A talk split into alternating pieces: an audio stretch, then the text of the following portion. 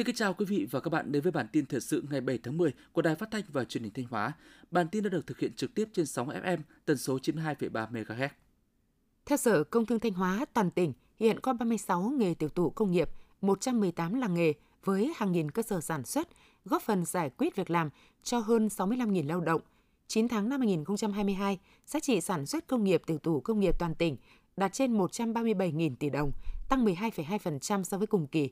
Sản xuất tiểu thủ công nghiệp trên địa bàn tỉnh có được sự phục hồi và tăng trưởng tích cực là nhờ việc kiểm soát có hiệu quả dịch bệnh COVID-19 và việc triển khai thực hiện có hiệu quả các chính sách phục hồi và phát triển kinh tế trên địa bàn tỉnh.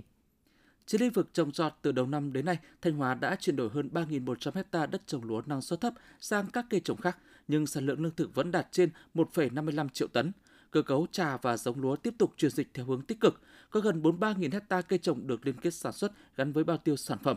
Trong 9 tháng năm 2022, Thanh Hóa đã tích tụ tập trung được trên 5.740 hecta để sản xuất nông nghiệp quy mô lớn công nghệ cao, nâng tổng số diện tích đất nông nghiệp được tích tụ tập trung trên địa bàn tỉnh khoảng 40.000 hecta.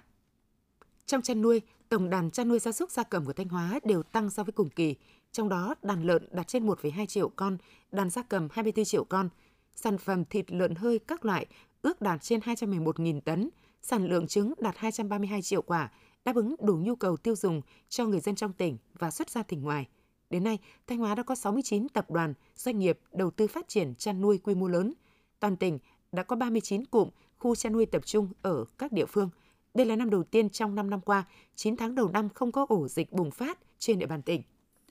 Ủy ban nhân dân tỉnh Thanh Hóa ban hành quyết định về việc giải thể cơ sở thu dung điều trị COVID-19 tại bệnh viện Ung bướu tỉnh Thanh Hóa. Ủy ban nhân dân tỉnh Thanh Hóa giao Sở Y tế chỉ đạo bệnh viện Ung bướu sắp xếp bố trí trả lại hiện trạng ban đầu, bàn giao mặt bằng, cơ sở vật chất, trang thiết bị hóa chất, sinh phẩm chẩn đoán cho các đơn vị chủ quản và các nội dung có liên quan khác theo quy định, xây dựng kịch bản và phương án đảm bảo công tác y tế phục vụ phòng chống dịch COVID-19 theo từng cấp độ, sẵn sàng triển khai ngay khi có dịch xảy ra. Đồng thời, tổng hợp kinh phí cơ sở thu dung điều trị COVID-19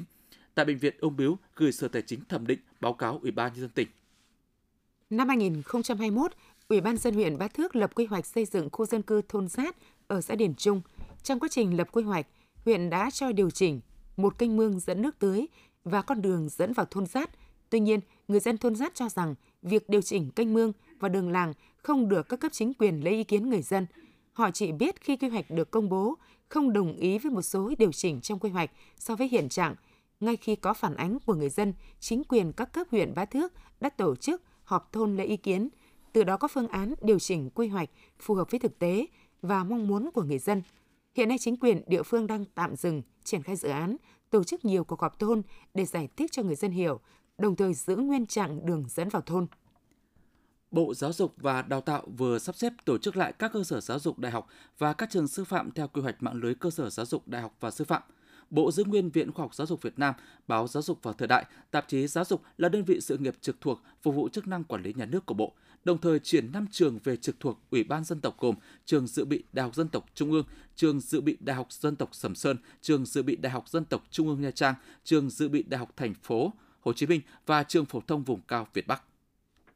Như chúng tôi đã phản ánh, dự án đầu tư xử lý khẩn cấp sạt lở cụm công trình giữa Trung Thành nhằm bảo vệ các công trình, trong đó có trường phổ thông dân tộc bán trú, trung học cơ sở Trung Thành, huyện Quan Hóa, nhưng đang thi công thì xuất hiện các vết nứt.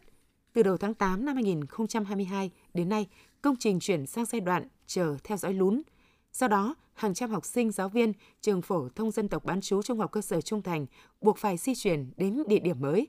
Chính quyền xã Trung Thành cũng đang tích cực phối hợp với các chủ đầu tư, đơn vị thi công để đẩy nhanh tiến độ triển khai dự án chống sạt lở, đảm bảo an toàn cho hàng mục phía dưới để trường phổ thông dân tộc bán trú, trung học cơ sở Trung Thành có thể hoạt động trở lại.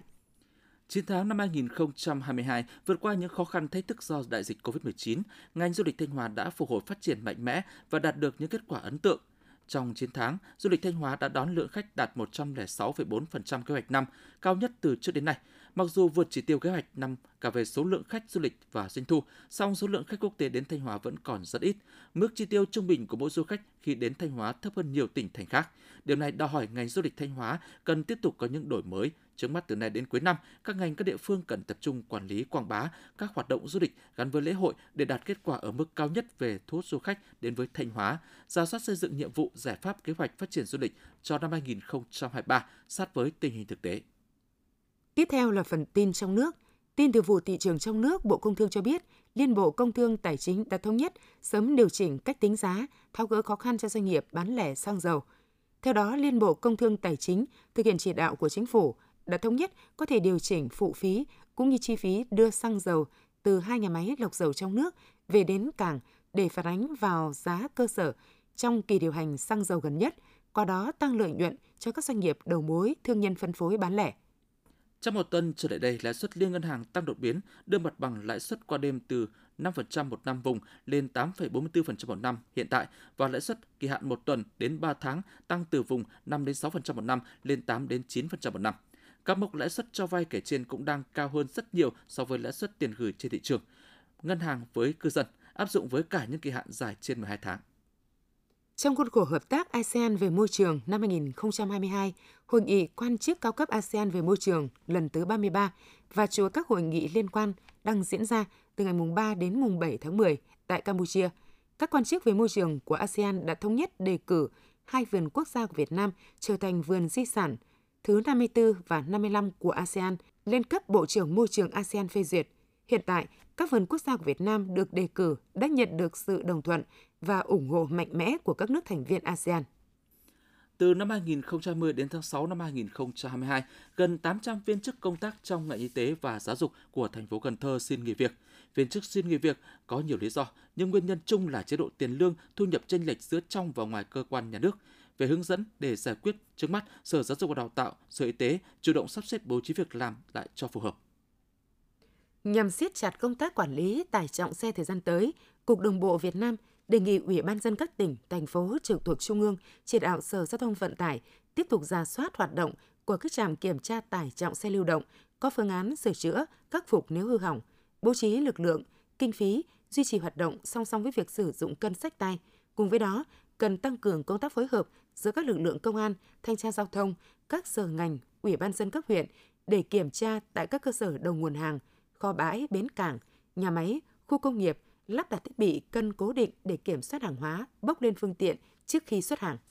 Thời gian qua, các cơ quan đại diện của Việt Nam tại Campuchia đã bám sát tình hình sở tại, duy trì liên lạc thường xuyên với cộng đồng, chủ động phối hợp với các cơ quan chức năng của Campuchia để tăng cường giả soát, mở rộng hơn nữa điều tra xác minh và giải cứu các công dân Việt Nam bị lừa đảo, môi giới lao động bất hợp pháp.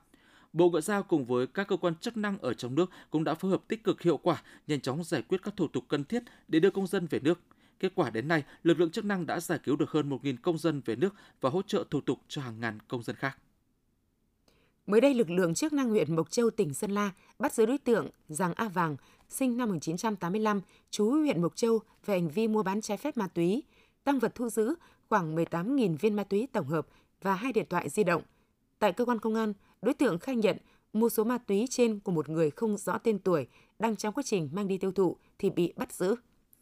Công an thành phố Đà Nẵng vừa xử phạt vi phạm chính người đàn ông trú tại quận Cẩm Lệ đăng tin học sinh ăn cơm với thịt chuột với mức phạt 7,5 triệu đồng. Trước đó, người này đăng bài viết xót xa trước hộp cơm của các em học sinh vùng cao Nam Giang với thông tin hộp cơm chỉ có thịt chuột của học sinh vùng cao Nam Giang trên mạng xã hội. Sau đó bài viết đã được cơ quan chức năng tỉnh Quảng Nam xác định hình ảnh trong bài viết được chụp vào thời điểm tháng 12 năm 2019 tại chương trình Ngày Tết quê em của trường mầm non Thạch Mỹ hình ảnh trong bài viết được đăng tải là không trung thực về sự việc, bối cảnh diễn ra.